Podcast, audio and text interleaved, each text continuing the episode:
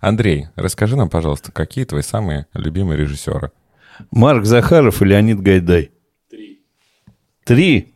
Фр... Тогда этот самый э, Фрэнсис Форд Коппола. Почему? Может быть, ты нам поподробнее что-нибудь расскажешь? Ну, во-первых, э, Гайдай Захаров – это детство. Вот, детство, отрочество, юность – это все фильмы классные, и даже нельзя сказать, что они там снимали какое-то проходное говно, хотя снимали, конечно, но сказать об этом нельзя. Я не стал бы об этом говорить. Так. Кстати, вот с Фрэнсисом Фордом Коппола я мог ошибиться. Сейчас, одну секунду. А крестный отец это же Коппола? Коппола. Коппола. Ну вот, поэтому и любимый, потому что крестный отец, я его смотрю, как я уже говорил в каком-то из подкастов, ну, раз, раз в месяц я его пересматриваю. Потому Это что, ну... неправда. Это ложь. Я с тобой провел уже больше месяца, ты ни разу не пересмотрел крестного отца. Я уходил в туалет. И там, а, а, а что, втихаря... Кроме, а что, кроме крестного отца, ты любишь у Коппола? Хороший вопрос. Ты прямо подловил меня. Я не смогу тебе на него ответить. Пусть Денисочка ответит, а я скажу через две минуточки, что я э, люблю Фрэнсиса Форда Коппола еще. Если честно, меня всегда этот вопрос ставит в тупик потому что э, нет ни одного режиссера, который не снял бы какого-нибудь говна. Есть, конечно, гораздо больше, чем три режиссера, которые сняли какие-то шедевральные вещи. А больше того, есть режиссеры, которые сняли шедевральные вещи, а сами большие сволочи. Но, тем не менее, я не буду каким-то супер оригинальным, хоть я и попытался сейчас чуть дольше говорить, чем мог бы.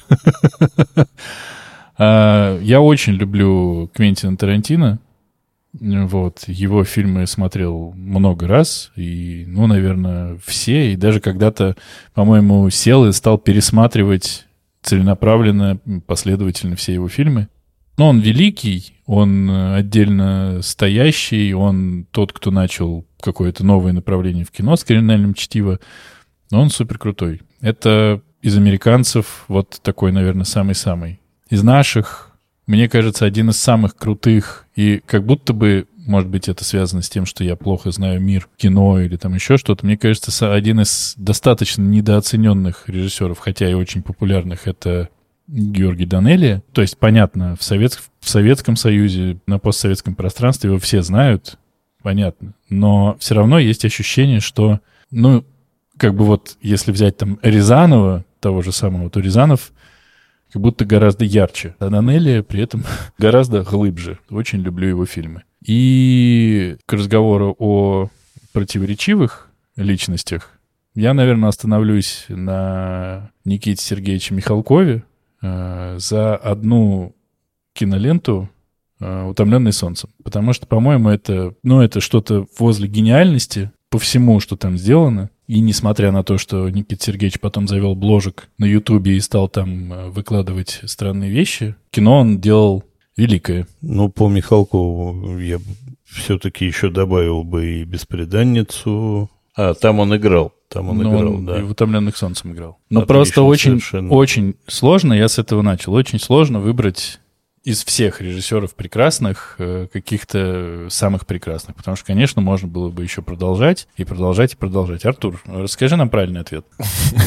Правильного ответа нет. Блин, ты выяснил, ты посмотрел фильм? Пак Чхон Ук, мы знаем у Артура.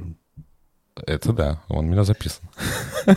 Ты выяснил фильмографию? Фильмографию выяснил «Крестный отец», да. «Крестный а, отец». А, а Дракула как же? Нет. А, то есть, когда мы будем с вами домашнее задание, какой любимый фильм, вы мне то же самое опять скажете. «Утомленный солнцем» и «Крестный отец», правильно? Ну, не обязательно. Не обязательно. Мы же знаем, что нужно ответить по-другому. Я могу тебе сейчас сказать, какой мне любимый фильм. Хочешь? Какой? какой Форест Гамп. Неожиданный выбор. Спасибо. Кстати, экранизация. Блин. У меня, конечно, тоже огромный список из того, из тех, кого вы назвали. Тарантино, входит в него, но я его про, сегодня, про него сегодня решил не говорить. А, режиссеров, все верно, очень сложно как-то выделить, всех любишь э, за, за разное или за какой-то конкретный фильм, но вот так сейчас при э, Чихан Пан Чхан Ук тоже входит, конечно, в этот список. Но на самом деле такой немножко спойлер моих будущих выборов, поэтому можете уже бояться и готовиться. Я назову троих. Первый — это, конечно, Гильермо Дель Торо. Э, мало, наверное, фильмов и картин, которые погружают вот меня в такую сказочную атмосферу на грани с уходом от реальности. И, и это не напрямую сказки, да, а всегда какие-то насказательные сюжеты, что, наверное, самое мое любимое и в книгах, и, и в фильмах. А вторым назову Ароновский, который просто, наверное, изменил мое детство после «Реквием по мечте», и, возможно, когда-нибудь мы его обсудим. А, и сейчас очень жду его новый фильм, который вот был как раз э, в Венеции. А, а третьим тоже максимально надо выделиться, конечно, я назову Йоргаса Лан... Как? Лантим... Лантимаса. Лантимаса, да. Вот, и тоже жду его фильм, который у нас точно с вами будет в следующем году для обсуждения, потому что он является э, экранизацией э, Алластера Грея. Таких трех я бы, наверное, выделил сейчас. Я знаю, как надо было по-другому сделать домашнее задание нам. Как? Надо было сказать, Андрей, скажи, какие любимые режиссеры у Артура? Артур, скажи, какие у, у Дениса, Денис, скажи, какие у Андрея. Мне кажется, это было бы интересно. И ответ был бы такой же, кстати. Такой, так, Артур, я думаю, ну, Лантимус точно по-любому, да, там у тебя будет? Такой, что, как ты угадал? Но... Лобстер на голове, потому что... Не, ну, ну, ну, правда, это, это такое... Даже пять мало, мне кажется. Очень много из них очень сделали крутых вещей. Даже один фильм уже может человека навсегда в твоей голове и сердце в твоем оставить. Вот как э, ситуация с Копполой, да? Снял человек один фильм и прославился, получается. Да он его три раза снял один фильм, а потом переделал еще третьего.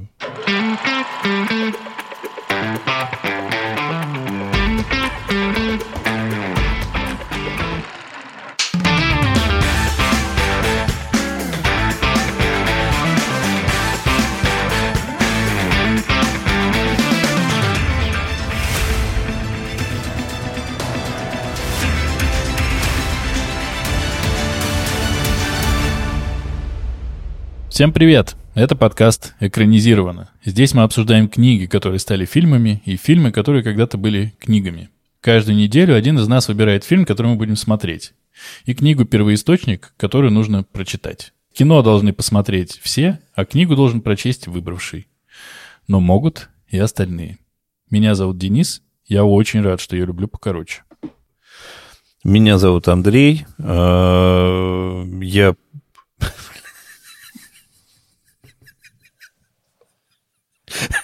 я, я, я пытался сейчас подхватить, значит, э, тему Дэна, потом перепрыгнул на тему, которая бесит Артур, понял, что ничего не могу ответить. Сейчас, одну секунду. Меня зовут... Меня зовут Андрей, я на этой неделе мегапродуктивный. Я посмотрел и прочитал столько всего, что я собой безумно горжусь. И мы тобой. Да, мы гордимся. Всем привет, меня зовут Артур. Подождите, мне надо закрыть окно. Во двор? Как минимум. Всплывающее на компьютере. Всплывающее окно во двор. Все, окей. Сегодня мы с вами, дорогие вы наши все, обсуждаем произведение, которое написал Корнелл Джордж Холли Вулрич, который также известен как Уильям Айриш. И мы обсуждаем произведение, которое называется «Окно во двор» или, другими словами, кажется, оно называется... Сейчас? Ну да. Окно во двор. Ну, у него есть э, как будто несколько вариантов перевода и даже несколько вариантов названий. Рассказ написан в 1942 году. И так как э, выбирал сегодня я, то я и буду рассказывать. Ну, благо, рассказ рассказывать как будто бы не очень долго. Вся история в нашем произведении развивается внутри одной комнаты, в которой находится человек, фами...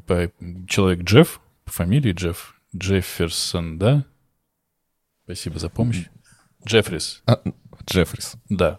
Вся история э, этого рассказа происходит э, внутри одной комнаты, в которой сидит Джеффрис, главный герой. Э, у него сломана нога. И из-за того, что, видимо, вокруг жарко, это все происходит летом, из-за того, что, видимо, у него болит нога и вообще ему достаточно уныло, он э, страдает бессонницей. И он э, сидит у окошка, и волей-неволей, сначала волей-неволей, потом уже вполне себе волей, рассматривает, что же происходит в домах, которые окружают его дом. Он видит где-то парочку, которая каждый вечер куда-то убегает всегда забывает при этом погасить за собой свет. Парень из этой пары возвращается минут через 5-10, гасит свет и убегает. Где-то он видит э, одинокую женщину, которая каждый вечер целует свою дочку, укладывает ее спать, красится и куда-то уходит. И вот в одном из окон он видит пару мужа с женой. Жена, как он предполагает, э, чем-то болеет, потому что она никуда не выходит из квартиры, она всегда ходит в халате. Ну и муж у нее уходит, приходит, очевидно, он работает и приносит деньги. И однажды он замечает, что жена пропала у этого мужчины.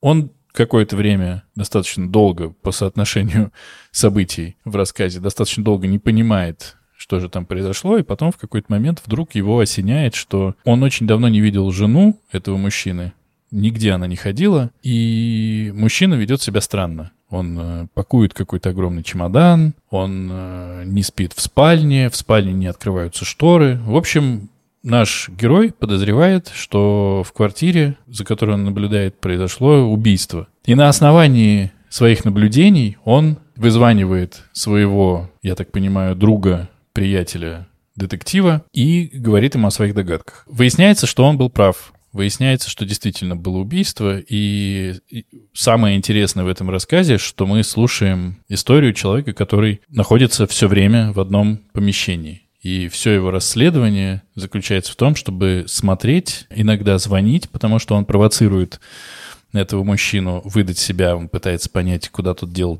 тело жены. В конце, так как Джеффрис оказывается прав, этот мужик убил свою жену. Этот мужик каким-то образом, мне это, кстати, не очень понятно, выслеживает нашего главного героя, приходит к нему и собирается его, собственно, убить. Но тут, конечно же, главного героя нашего спасает полиция, убивают этого злодея. Ну, вот как-то так заканчивается рассказ. То есть это чистейший прямо детектив, ну, даже, наверное, с элементами такого триллера, потому что страшновато. Так, вот себя поста- поставить на место этого человека и представить, что где-то там кто-то кого-то убил, и вот этот момент в конце рассказа, когда э, главный герой думает, что возвращается его слуга домой, а на самом деле нифига не слуга, хе-хе-хе, а этот злодей Торнвальд, классно. И по напряжению, мне кажется, клево. Такой э, небольшой, ну, правда, он не очень большой же рассказик, вот, но, по-моему, очень такой себе приятненький. Ну, важно еще отметить, что в доме напротив идет ремонт на одном из этажей. И, собственно, в бетон строящегося, ремонтирующегося этажа э, мужик и закатывает свою жену. Вот, а вычислил он его по... Ну, он понял, что человек видит, что с ним происходит не вычислил его окно. Я думаю, здесь все очень просто. Ну, учитывая, сколько подробностей было рассказано про то, как Джеффрис прячется, не включает свет, и как он отъезжает в момент, когда на окно смотрит от окна, тут его спалили, я не понимаю, на чем, совсем. По моим ощущениям, в его окне свет не включался чуть ли никогда вообще. Вот, по одному этому можно вычислить. Но... Во всех окнах включается, здесь нет. Ну, казалось бы, можно было этому чуть-чуть больше внимания э, уделить. Ну и здесь, судя по всему, ну, у меня, кстати, вопрос. Где происходит действие? В Англии. Где это написано? Там по каким-то адресам, по ответу Трафальгар в, каком в какой-то момент. По-моему, это Англия. Артур? Я не уверен, потому что писатель американский. Ну, писатель американский, да, но почему-то... С другой стороны, в пользу Англии говорит, что это дом с отдельным входом и там снизу поднимается, значит, этот товарищ, это больше похоже на Англию. С другой стороны, в Англии таких вот дворов, где можно наблюдать там за соседними домами, ну, наверное, я себе не очень представляю. Но если у тебя отдельно стоящий дом или какой-нибудь таунхаус, условно, то все равно как-то это выглядеть должно по-другому. Так что я не понял, какая страна, потому что я вот прямо перед подкастом взял, попробовал начало посмотреть, если там привязка географическая не нашел. Ну, мне почему-то казалось долго, что это в Штатах, но по, по, по названию Трафальгар как будто это... Но поведение этих самых, поведение полицейских, конечно, такое английское, а не американское. По станции, наверное, можно вычислить, на которую отправили ну, наверное, багаж. Да. Ищу свою карту пригородных поездов просто. Чтобы уехать? Нет, посмотреть, где это. Я думаю, что здесь мысль такая, что мы ничего не знаем про героя, абсолютно, да, мы не знаем, какая у него профессия, что там случилось с его ногой, что он сидит, кто это его помощник. И вот мы, по, по сути, не знаем, где все и, и, и происходит. Может быть, это, опять же, э, какая-то специальная что такая ситуация может пройти в любом многоквартирном доме. До изобретения соцсетей некуда было смотреть. Естественно, вот он смотрел в окошко и все это увидел. Но может такое произойти в Лондоне или в Нью-Йорке? Ну, как будто бы может и там, и там. Есть ли у вас э, какие-то эмоции относительно этого рассказа? Понравился ли он вам? Классический детектив, прикольный, да, тем, что ограничено место. Я читал, сразу вспомнил сериал «Касл», где была одна из серий, ровно повторяющая сюжет.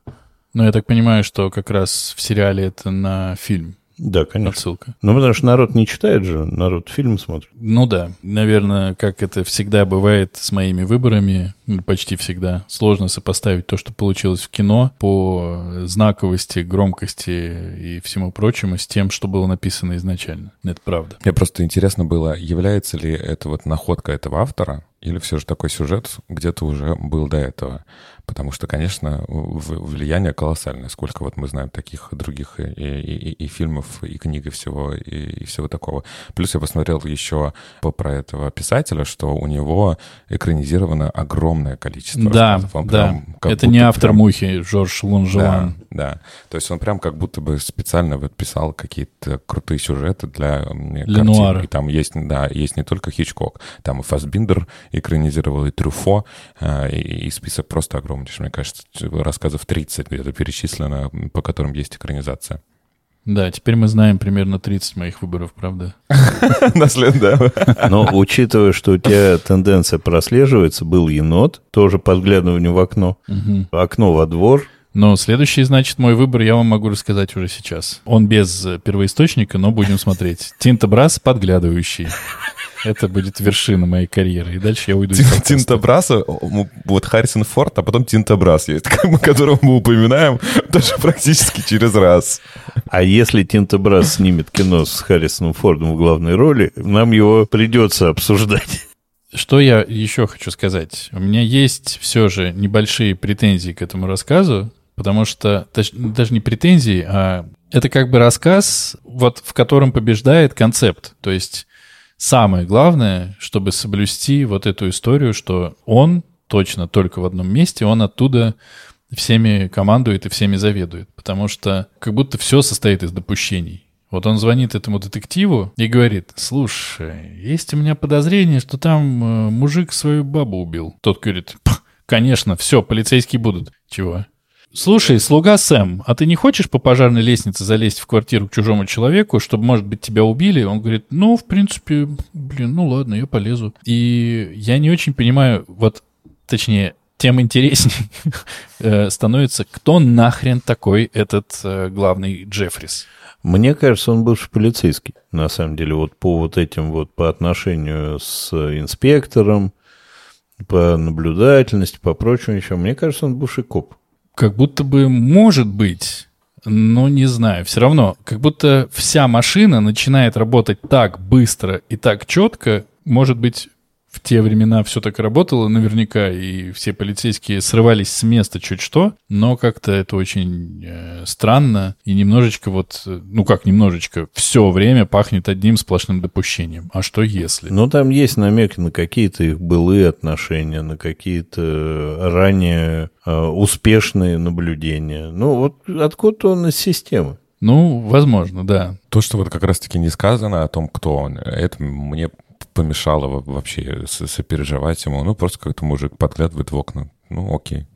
Да, ты как будто лишается бы... эмпатии полностью. А может быть, это наоборот, опять же, ход, да, что ты должен думать не о детективе, а о жертве, условно, да. И. Ну, тут просто, когда он что-то делает, главный герой, ты совсем не понимаешь, что может, а что не может он сделать. То есть, если бы, например, когда этот злодей, этот убивец к нему приперся, легко можно было предположить, что у Джеффриса лежит пистолет рядом. Ну вот легко. И то, что он выдумывает так, ага, возьму бюст, накрою его, значит, пледом, и если... Плечо поставлю Поставлю на себе. плечо, как будто это моя голова, и тогда Ты думаешь, а почему, ну, казалось бы, свобода действий у автора вообще любая, во все стороны. Ну вот он, он станковый пулемет достал и просто расстрелял этого чувака, который пришел. Почему нет? Вот это тоже, вот это тоже допущение, что они ходили в двух квартирах параллельно, шестой и пятый этаж, да, и он увидел разницу в полу. Ну, но, но тут давай скажем, там прям было замечено, что это прям невозможное событие, но вот а, какие нет. чудеса на виражах, о, о, э, э, это случилось, ну, конечно, совпали. Конечно, если автор говорит, да это невозможное совпадение, это сразу его во всем прощает. Ну, нифига, по-моему, нет. Это, ну, это, тем не менее, это было интересно читать, правда, мне было интересно читать. Я в начале видел это как такого немножко э, чувака отстраненного, но я предполагал, что раз Хичкок это экранизировал, то вряд ли это рассуждение о том, как тяжело сидеть у окна все время, и значит, это будет остренько. Но, короче говоря, вот мне понравилось, но я так чувствую по настроению моих соведущих, что мы, кажется, уже переходим к кино. Пора бы, да. А. Из фильма высосано все. Ой, из книжки высосано все. Но да, Хичкок принес туда, как будто в этот маленький э, тамбур, он целый вагон своего притащил. И как это получилось, мы сейчас с вами и выясним. Бух.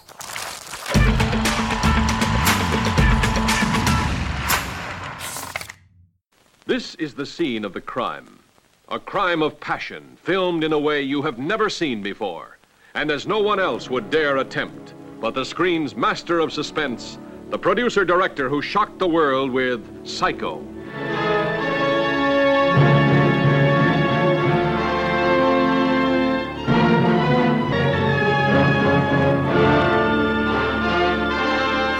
Хорошо, значит, кино.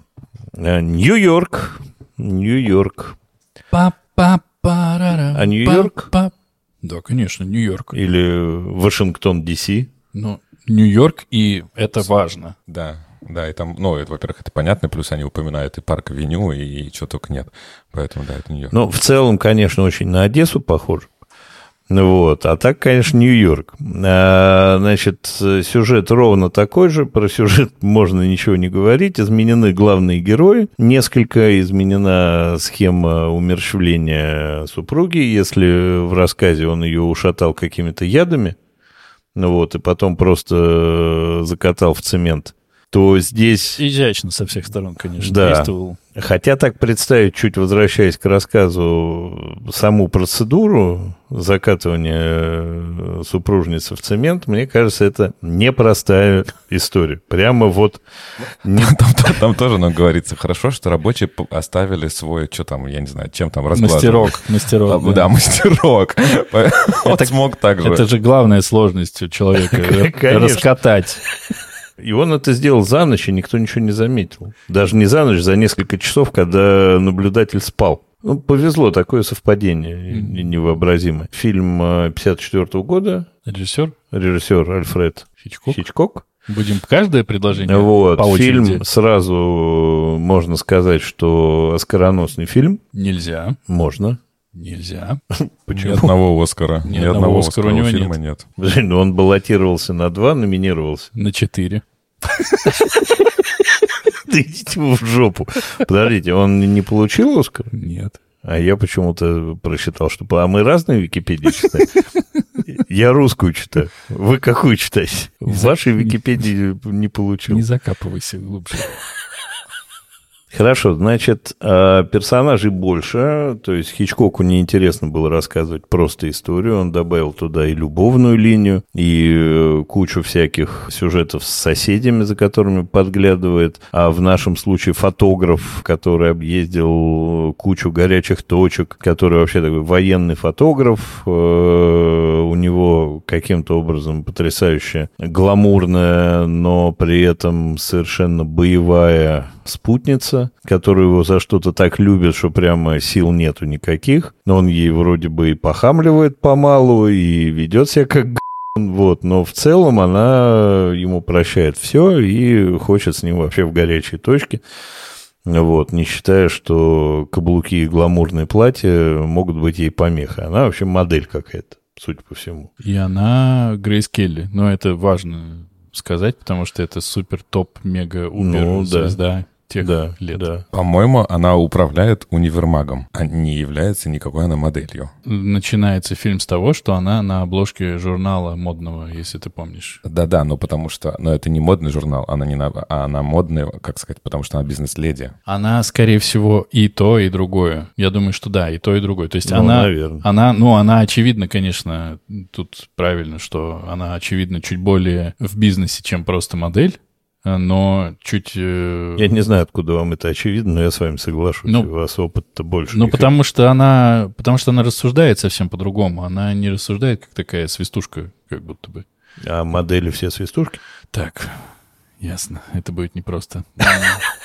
По соседям э, там есть несколько историй. Есть молодожены, которые как кролики трахаются до определенного момента за закрытыми занавесками. А есть э, совершенно потрясающая одинокая тетка, которая по вечерам устраивает себе пантомимы с ужином на двоих, э, которая ищет э, любви, в, ка- в какой-то момент собирается самоубиться. Есть э, замечательный композитор, который музицирует на рояле с большим удовольствием, и все прямо восхищаются и балдеют от этого. Есть пара каких-то условно пожилых супругов, на верхнем этаже у них есть собачка, они ее, это мне очень понравился ход, на веревке, значит, в корзинке спускаются со своего балкона, она там гуляет какое-то количество часов, потом заходит обратно в корзинку и ее поднимают наверх. То есть там, э, и там все это окна в окна, они вот так же, именно поэтому одесский дворик. Вот, они друг с другом здороваются, у них маленькие какие-то клочочки земли у некоторых возле своих этих самых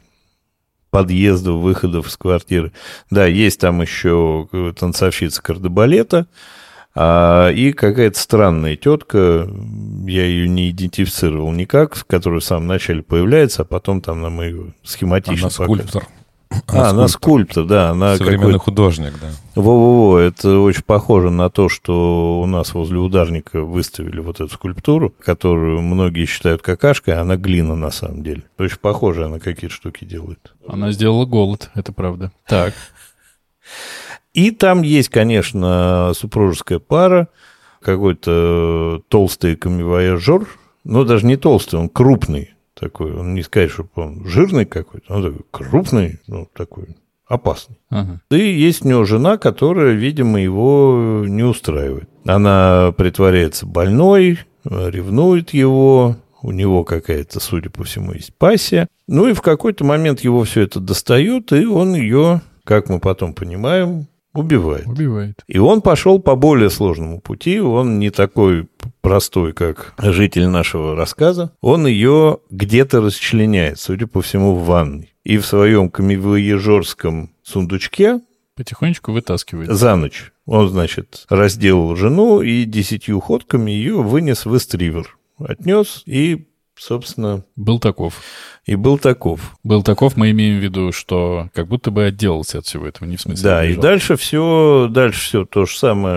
э, Фотограф приглашает своего друга полицейского, полицейский проверяет, но не верит. А, у него еще есть совершенно у этого фотографа замечательная массажистка-домработница, видимо. Ну, какая-то такая тоже странная. Ну, она предоставлена ему по случаю его травмы, она за ним ухаживает в рамках его медицинской страховки. Это вот Ну и при этом она у него тусит не переставая просто.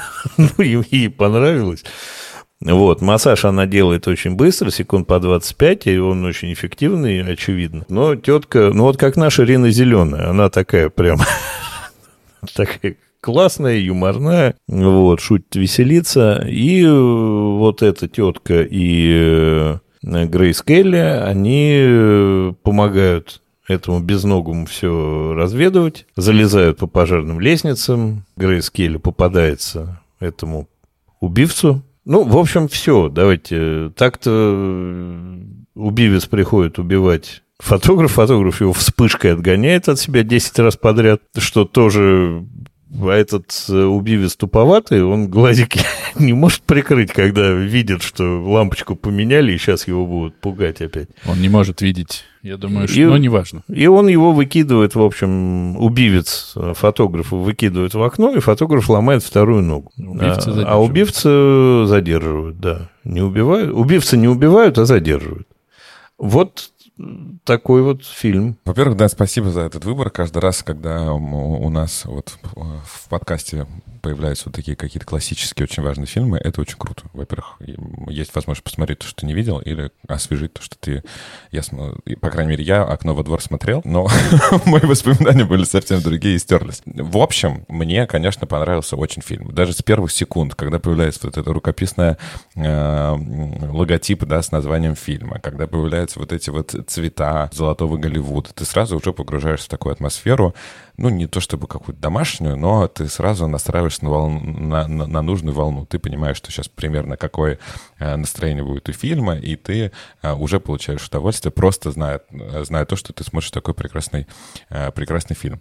Является ли это там, моим любимым фильмом Хичкока? Очевидно, нет. Но то, что он сделал из, на мой взгляд, достаточно скучного и посредственного рассказа очень сильную картину, Тут, наверное, стоит это признать. То, что я говорил, э, что тебе в рассказе вообще не хватает э, хоть какого-то бэкграунда про героя, то тут буквально на первой минуте тебе тремя кадрами Хичкок рассказывает всю историю, которую тебе нужно знать про этого героя. Ты видишь фотографии, которые висят по стенам, ты видишь обложки журналов и газет, ты видишь сломанную камеру, да, фотоаппаратуру, которая лежит, и ты уже сразу понимаешь, какая история за этим стоит, что вот во время своей какой-то очередной съемки, скорее всего, он каким-то образом сломал эту ногу и сидит. С первого звонка от э, его агента ты узнаешь, ага, что он уже сколько там, 7 недель сидит и с ума сходит. Ну, то есть вот эта вот расстановка сил, э, введение всех героев происходит просто идеально за 3 минуты. Кроме главного героя, вот Андрей э, подробно до- достаточно описал всех других героев, и самое важное, мы же их не слышим вообще. То есть, да, мы слышим какие-то там издалека голоса, которые не всегда идут внятно или не всегда несут в себе там какую-то определенную, несут смысл, но ты уже э, сразу практически понимаешь, что это за герой. Ты видишь там, как этот композитор пишет музыку, ничего не получается, он скидывает э- эти ноты. Ты видишь эту одинокую женщину, да, которая на- на- наливает два бокала и все это разыгрывает, да, воображает себе, что у нее есть какой-то спутник на этот вечер. То есть э, вот это введение всех героев и сразу заданные рамки тебе очень становится понятно. Поэтому, на мой взгляд, фильм только улучшил рассказ, вот именно введя всех этих героев, которых не было, и э, дав нам историю главному герою. Про Грейс Келли я не знаю даже, что говорить. Можно ли представлять более красивую женщину золотого Голливуда, чем Грейс Келли? Когда еще она ходит в этом таких э, а-ля Диор луках, можно просто смотреть, опять же, как я люблю, э, без звука и без перемотки. А Героиня Стелла, да, вот эта сиделка, если в рассказе у него вот этот помощник, это какой-то парень, который принеси подай, то здесь это вот такая, правда, очень бойкая тетка. Все смешные, почти все смешные фразы, которые есть, э, которые, по крайней мере, меня улыбнули в фильме, они все в устах этой Стеллы. И как она в самом начале говорит, что мы со временем все стали вуэристами. Так вот об этом весь фильм. Вот так, если э, кратко в начале сказать мои впечатления, то мне очень понравилось. Но я хотел э, занудно сказать, что он вводит э, всех героев за один кадр, не за три. Потому что это, это супер крутая, конечно, общая... Ну, это один план, который проходит по всем, и это действительно супер круто. Но еще до того, как я сказал, по- захотел позанудствовать, я хотел э, извиниться перед теми, кто увидит название подкаста, выпуска, и скажет, а, окно во двор, ну окей. Я не смотрел этот фильм раньше, я знал, что такое есть, и что это большое кино и все такое, но судя по тому, что я прочел, э, только мертвый не обсудил этот фильм. В общем, все-все-все его обсуждали, разбирали на цитаты. Симпсоны, Каслы, э, по нему сняли 1, 2, 102 ремейка, телерадиоспектакли, э, постановки, пантомимы, игру в крокодила, карточные игры, не знаю, все что угодно. Хэппи Мил. Хэппи. Был? Но нужно подать идею, да. Лего наверняка сделали, Икея, коллаборация, Adidas, ну, в общем. Поэтому, если кто-то будет слушать этот подкаст в надежде, что мы сейчас что-то новое вам расскажем, наверное, не расскажем. Но, Артур, я с тобой согласен, это очень интересно посмотреть такое кино, как я говорил, я впер- впервые смотрел, меня каждый раз, не знаю почему, я Хичкок смотрел не очень много, но каждый раз э, меня приятно удивляют, как играют актеры почему-то. А во-вторых, э, ну, мне нравится, как они играют. А, а во-вторых, я каждый раз удивляюсь диалогом. Это классные диалоги, в которых очень много всего сыграно и показано про людей, которые эти слова произносят. Очень много всего. Вот конкретно в фильме «Окно во двор» все пронизано иронией. Просто все время ирония у всех в адрес всех.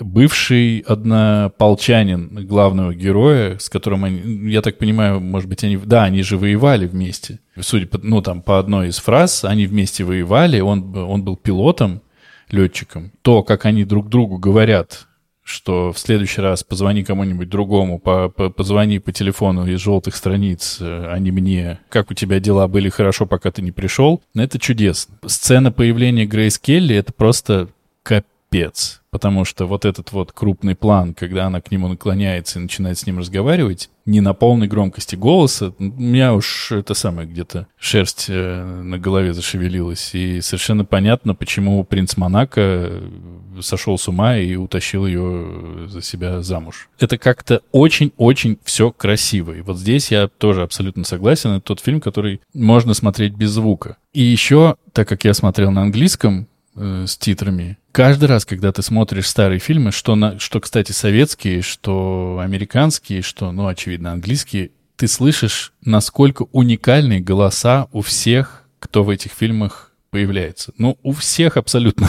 Ты не можешь наслушаться, как детектив разговаривает. Но он просто разговаривает как детектив. Ты его, ну, ты никак не перепутаешь, что он писатель. Вот. Как разговаривает фотограф, что он требовательный, что он э, какой-то немножечко истеричный. Э, очень мне понравилось взаимодействие еще между Джеффрисом и Лизой. И вообще вся эта линия, по-моему, прекрасная, потому что он ей говорит, ты со своими высокими каблучками, извини меня, конечно, и со своим вот этим вот всем, блин, наносным, со мной, который ест с земли практически землю, ну не можешь быть.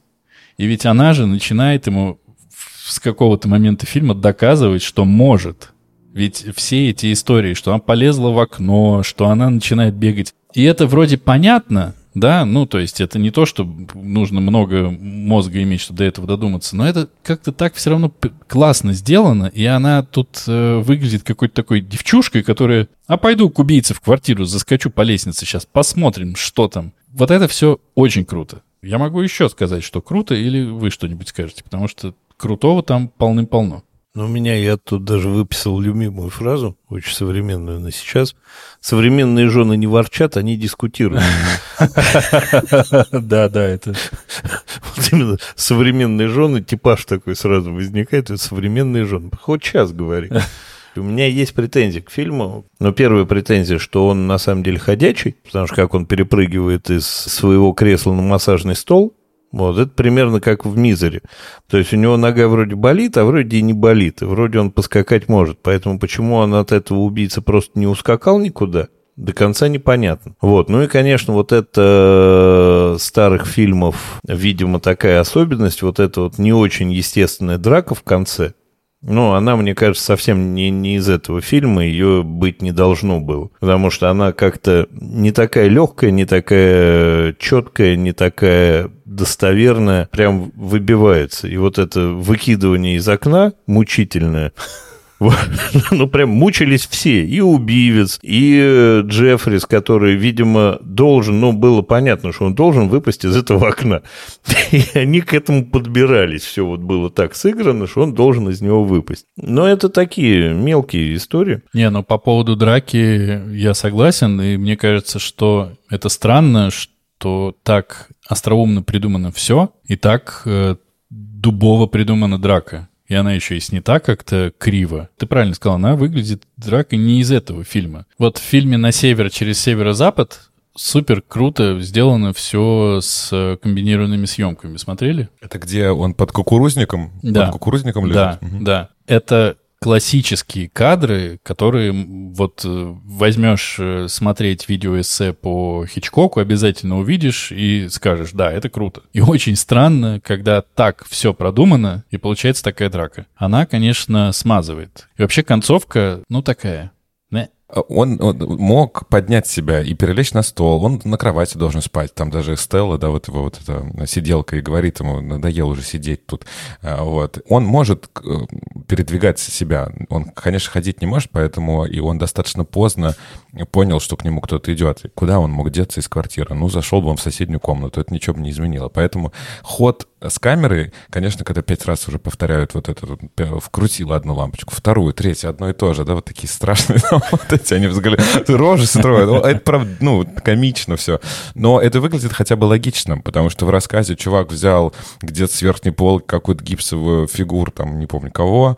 Здесь хотя бы ты видишь, что это фотограф, у него есть оборудование. Это не выглядит, да, вот а, тем самым автоматом, да, о котором ты говорил. Да, это правда. Этот предмет логично тут находится. Да, это глупо немножко, но это как это комедия положения, да, наверное, называется. Вот как будто э, это она. Придираться, понятно, что можно ко всему, но мне, честно говоря, не хочется. Хочется, наоборот, э, говорить о том, что, конечно, Хичкок, наверное, как потом это будет и делает Вуди Аллен, когда даже вот в таких трагичных каких-то детективных историях ты все равно все время улыбаешься. Да, там убили, да, надо понять, кто убийца. Но там столько жизни, столько эмоций позитивных в этом, что ты смотришь это всегда с хорошим настроением. Моя любимая самая локация — это когда некоторые герои идут вот в этом... Там есть такой в этом колодце дома такой промежуток, где ты видишь улицу, да, Манхэттен да, и Нью-Йорк. Да, да, и да, вот да. они все, их вот это место изобразить какую-нибудь отдельную эмоцию. Вот эта Стелла там показывает, пошла она, да, э, э, смотреть грузовую машину. Грейс Келли подает знак, что я, я на подходе к подъезду. Вот это еще создается, конечно, дополнительные эмоции. Поэтому, ну, можно всегда к чему-то придраться, а, а можно не, не, не, не придираться. Но, кстати, нет, здесь можно, и мне кажется, ну, нужно придраться к тому, как это сделано, но по тому же канону, который нам задала Энни Уилкс, это честно, правда. Потому что это нелепо, и мы помним, что вспышка появилась не просто с полки, а вспышку он заявил раньше. Он сказал, я тебя вспышкой, э, в случае чего, приманю девушке своей. Поэтому он вспышку достал. Все круто, классно работает. У меня лично претензия только к драке, потому что она тупо плохо сделана. Ну, прям плохо сделано и плохо сыграно. Все. Ну, это, это плохой момент. Нет. Но хороший фильм может иметь плохой момент. Он не становится от этого менее хорошим. Мне в целом непонятно, как можно победить убивца вспышкой, а второй непонятно, почему убивец приходит убивать без всего. Без пистолета, Потому без ножа. Он да не не убийца. убивец он, потому что вот как Конечно. раз-таки у него пистолет есть в рассказе. Че, почему, откуда, ну, есть, окей. А вот здесь у него нет. И он не убивец, убивец вот такой, да, он все же не какой-то э, маньяк, я не знаю. Но он вообще Это ее распилил в ванной. Ну, а где ему... А подожди, ну давайте так. А если ты у кого-нибудь убьешь, э, вот у тебя человек, труп в квартире, ты его где будешь расчленять? Ну что, на кухне? Нет. Э, в коридоре тоже нет. На кровати? Нет. Ну, Ты его понесешь в ванну? логичнее все-таки. Ну, вообще у меня есть ощущение, что кого-то даже убиенного распилить в ванной, это такая психопатия все-таки. То есть вот засунуть в ящик и отправить куда-нибудь, это как-то, ну, все-таки почеловечней. А кто-то вот понял, что же все же было, в- какую часть тела он закопал под розы? Я не Не, понял. не, никакую часть тела. Он же сказал, там были ножи. Нет. Да, он это сказал в конце. Там были ножи. Там в конце полицейский говорит, и мы нашли то, что он закопал под розы. Хочешь, пойдем посмотрим? На что ты говорит, воу-воу, я не пойду смотреть. Ребят, Это не... Прямо пересмотрите. Он сказал, что он перепрятал, был вынужден перепрятать ножи, потому что они-то ничего Нет. не нашли, что он был вынужден. Дорогие наши слушатели, э, вы, конечно же, смотрите все фильмы, которые мы обсуждаем, дисциплинированно. Ответьте себе на этот вопрос сами. Да. Ответьте себе и нам на этот вопрос, пожалуйста, в нашем телеграм-канале. Напишите. Мы будем рады, э, когда Андрей будет посрамлен. Что меня еще смутило в рамках условности, или не смутил в рамках условности, в общем, он все время, наш Джеффрис доблестный, сидит освещенный. Все время. Кроме нескольких моментов, когда, он, когда они активно говорят «гаси, гаси свет, гаси свет». Сука, ты весь фильм два часа сидишь на свету у всех, у всех на глазах настолько у всех на глазах, что ты видишь через свое окошко, как одинок Lonely Heart тетя сидит и выпивает сама с собой. И тут ты замечаешь убийство, ты замечаешь, как эти трахаются, ты замечаешь, как те спят на балконе, обожаю их, просто замечательные совершенно. Вот. Ты все это видишь, но тебя почему-то не видит никто.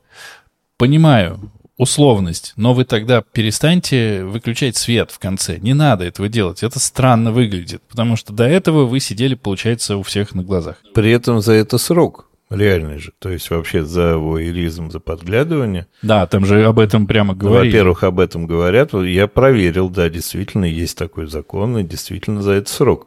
А сейчас его еще ужесточили. Подглядывание с помощью электронных устройств всевозможных. Там и штраф серьезный, и уголовка. Да, но при этом, если мы убираем все условности, точнее, если мы их как бы принимаем, как это стоит, наверное, с этим фильмом сделать, что еще я бы хотел отметить, это уровень beginner во всем виноват енот, а здесь уровень э, какой-то эксперт дикий потому что все, что там происходит, оно же все происходит. Эти декорации, они же не просто картонки. В некоторых квартирах в доме этого Торвальда можно было жить.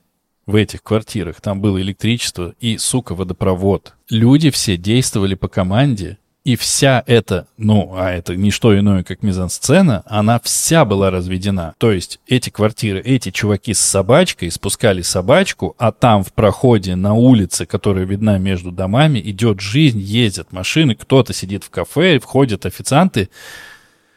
Это просто какая-то дичь. Насколько это круто. И это, это, это как бы одна история. А вторая история — это когда Грейс Келли приходит, э, приносит ужин — и мы слышим, что музыкант сочиняет музыку, которая настолько хорошо слышна, что она идет сопровождением, а, реальная музыка в фильме идет сопровождением к сцене в этом же фильме. Но это просто, ну, охренеть. Просто охренеть. Вот э, с точки зрения человека, который чуть-чуть пытался снимать, это супер крутая работа. Восторг вот от этого всего ты получаешь, конечно, колоссальный. Ну, наверное, я, я бы еще отметил, э, не то чтобы придираюсь, но не надо ждать от этого какой-то детектив, да, это все же даже не психа, это все равно такая немножко наивная комедия положений, и вот их рассуждение о том, что про сумочку женскую, про кольца, про вот то, как они уже все играют в детективы, особенно втроем, когда вместе со Стеллой. Это тоже мой любимый момент. Это, кстати, это очень все... классно сделано. Это классно, да, но это такое, надо понимать, что это э, какой-то такой ситком, да, немножко в эту секунду. Не надо ждать от этого фильма прям детектива а, в серьезном, ну, в моем каком-то Не, ну все же, все же это детектив. Это, это... Хорошо, иронический Да, это иронический детектив, да, это все же... Иоанн Хмелевский. И этот, и кто там еще иронический детектив писал? Ну, все мне любимые. Дарья Донцова. Дарья Донцова. Дарья Донцова. Не к ночи будет помянута. Слава богу, там есть много чего посмотреть. Мне очень понравилось как раз на контрасте с рассказом, что это становится достоянием общественности, вся эта история. Ну, вот общественности квартиры главного героя. Все, кто туда приходят, все начинают обсуждать, ну что, как там убийца. Уже, уже вытащил ей, а где он? А как ты думаешь, он все это вытаскивал? Роскошно. Это прямо роскошно. роскошно. Роскошно. И что хочется заметить, да, ты упомянул, как все эти мизансцены снимали, что они все, все да, постоянно находились. Это декорация, да, это не, не дом, да, это, это реальный дом, на основании которого построили точно такие декорации вот в виде такого же дома. Э, может быть, опять сейчас вот крючкотворство, наше любимое занятие, предаваться, если... Очень классно, что все вот эти... Там практически нет вот этого ружья, которое, да, не, не выстрелил. Мы увидели, как собачку спустили. В один момент мы увидели, что ее не спустили, и ее заметила та э, девушка с первого этажа, которая услышала музыку, которая играет на другом этаже. Вот единственное, вот эти вот ребятки, которые спят на балконе, они классные, и они, конечно, тебя улыбают несколько раз, но вот они... В смысле, подожди, это же их собачка. Это их собачка, да-да-да. А, ой, как они рядом, они прямо в ней. А вот эта молодая пара. Молодая пара, но она для того, чтобы показать, что восторженный секс меняется буднями э, семейной жизни. И что, скорее всего, за окнами этой молодой пары случится чуть позже примерно то же самое. Ну да, ну и, да, и, наверное, противопоставить главному герою и, и тому, что он тоже все, все от Грейскеля никак не может отмах- отмахнуться. Вот, и еще надо упомянуть, что есть Хичкок сам в фильме. Я, э, я очень порадовал, что я его сам узнал, а потом прочитал об этом, э, прочитал об этом. Конечно, он ну, достаточно узна- узнаваемая фигура, и вот тоже такие вот пасхалки. И, э, и что еще хочешь сказать, Дэн, ты тоже упомянул, что есть 5 миллиардов э, э, ремейков, да, э, отдают дань в «Симпсонах», в «Касле», где угодно. Я прям сходу тоже вспомнил еще два таких э, фильма, которые, в принципе, э, один практически ремейк на Netflix в прошлом году выходил с Эми Адамс и с Джулианой Мур. То же самое, все практически то же самое. Э, Эми Адамс не может выходить из дома, потому что она боится э, толпы людей и открытое пространство, и смотрит за новыми соседями, как э, жену Джулиана Мур пр- пропадает, и вместо нее появляется абсолютно другая баба. То есть все это понятно, что основано здесь. Есть вот очень известный девушка в поезде, которая каждый день ездит на работу, и тут вот она там в поезде все время один и тот же внут- внутренний двор увидела. То есть как вот такое родоначальник целого направления детективных историй, которые снимаются до сих пор, это, конечно, прям такая хрестоматия, как нужно делать. И еще э, мне все, ну, так как э, это фильм Хичкока, который сам по себе человек э, легенда и много о нем рассказов и всего остального, и вообще вот когда мы об этом говорили? В одном из прошлых выпусков мы обсуждали, в драйве, по-моему, мы обсуждали, что тусовка, индустрия кино, она достаточно такая внутри себя сосредоточенная. Мне очень нравится иногда узнавать какие-то штуки, которые говорят как раз в подтверждение этих фактов. И вот э, Хичкок сильно не любил э, своего одного из продюсеров, бывшего своего, Дэвида О. Селзника. И он выбрал злодея, вот нашего в окне во двор и нарядил его и заставил его двигаться и перехватить каких-то там характерных повадок ровно как у этого продюсера. Сейчас так, чтобы это было достоянием общественности, ну, сложно представить, чтобы фильм сняли, и там показали бы какого-нибудь продюсера, и все бы сказали, ну да, мы, в общем, хотели его подколоть. А это сделали. И вот это кино вышло, и этот продюсер, вот сколько оно было на экранах, вот он все время должен был видеть себя и сильно этому как бы не радоваться. Или радоваться. Но он отрицательный персонаж, э, со всех сторон неприятный. Не знаю. Скорее всего, все же не радоваться. Вот. Мне еще очень нравится, что есть там история про то, что этот фильм долго же не показывали. Я потому что ковырялся как-то там, смотрел. Оказывается, что он был среди таких э, известных... Вот, ну, у Эйзенштейна есть «Бежен лук», не снятый, точнее, снятый, но потерянный. То ли уничтожена пленка, то ли еще что-то. А у Хичкока было пять потерянных Хичкоков, так называлось это среди киноманов. Человек, который слишком много знал, веревка, неприятности с Гарри, головокружение и окно во двор. То есть веревка, головокружение и окно во двор, вот это, это фильмы, которые даже я по названиям знаю, это те фильмы, которые делали ему имя. И эти фильмы какое-то время, оказывается, были недоступны для просмотра и вообще, в принципе, могли бы где-то там пропасть. И вот... Почему?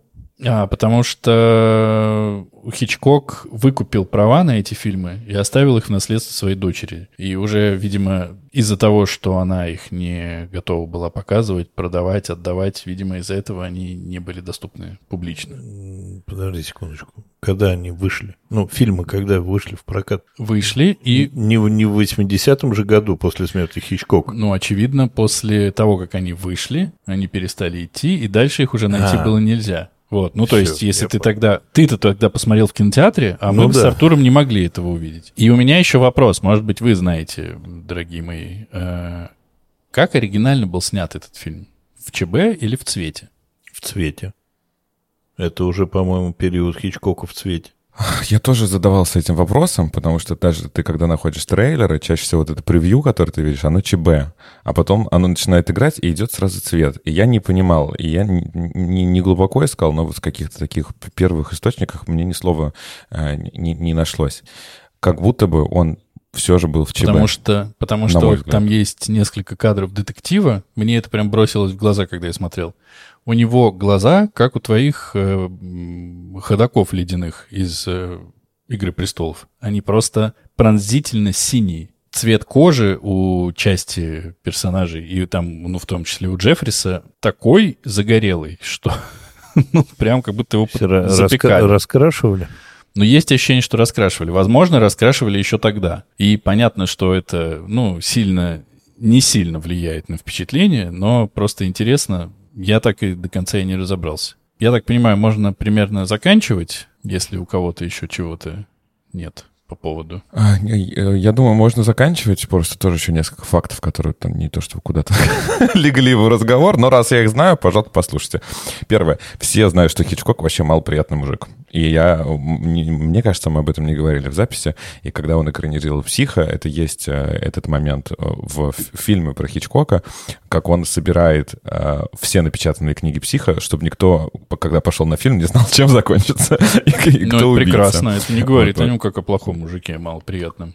Нет, нет, ну он, ну слушай, как- как-то он был аб- абьюзер, как бы на сейчас сказали.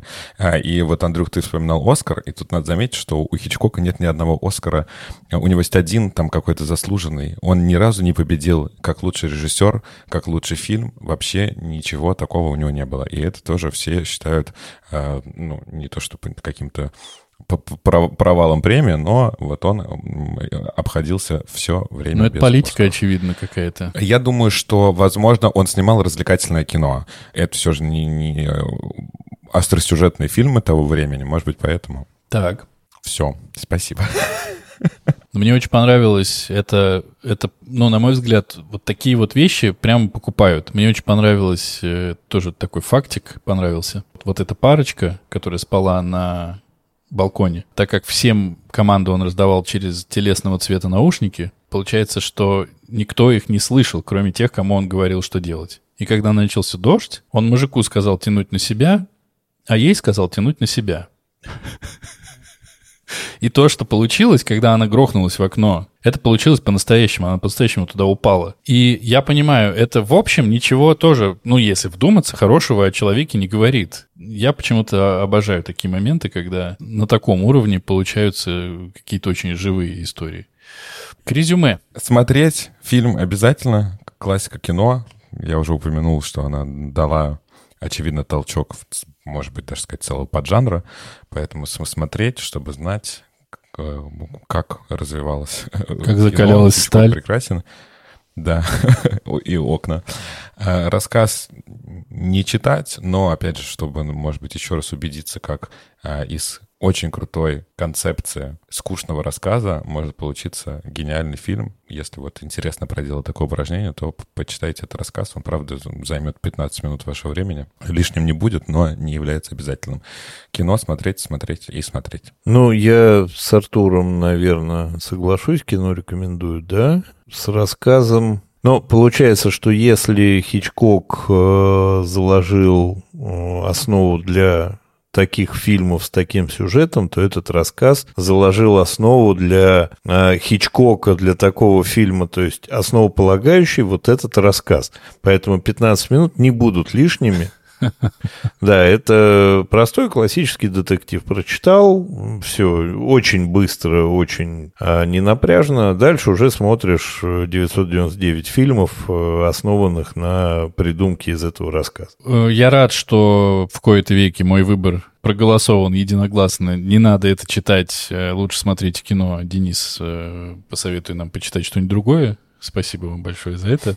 Так как э, Хичкок вообще, в принципе, основоположник кучи всего, в том числе саспенс э, в фильмах, ну, если не его изобретение, то как минимум он популяризатор этого явления, этого построения того, что происходит в кадре и выстраивания событий. Здесь этот момент, когда мы видим свет под дверью, когда поднимается убийца, это же тоже то, что потом станет классикой. То есть то, что станет классикой, то, что станет предметом подражаний и пересказов и всего прочего, когда мы видим этот свет. И сейчас насмотренные люди понимают, сейчас встанут две ноги. а там свет выключают. И, только, и такое тоже есть, все понятно. Но вот этот момент, когда ты перестаешь понимать, что сейчас будет дальше происходить, это но это сделано очень круто. А по поводу рассказа, мне кажется, что рассказ этот рассказ и произведение этого автора стали основоположниками основоположника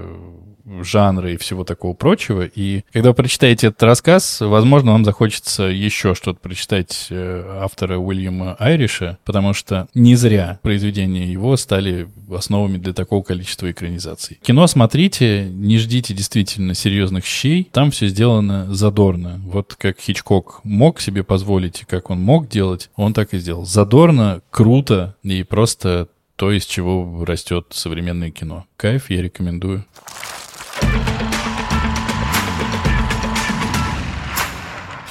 Я подумал о том, что нам надо немножко расширять наши границы, а, и мы еще с вами ни разу не обсуждали мультфильмы. Поэтому пришло время.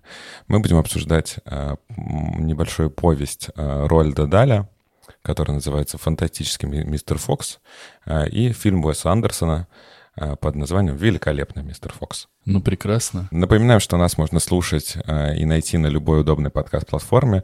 Э, ставьте звездочки на Apple Podcast, ставьте сердечки на Яндекс Музыке, пишите комментарии в Кастбоксе, и также приходите к нам в нашу небольшую, но гордую группу в Телеграме, где мы обсуждаем не только новые выпуски, но и другие экранизации типа сериалов или экранизации разных стран. На этом сегодня у нас все. Спасибо большое, что вы нас э, терпите и слушайте. Пока. Пока-пока. Пока-пока.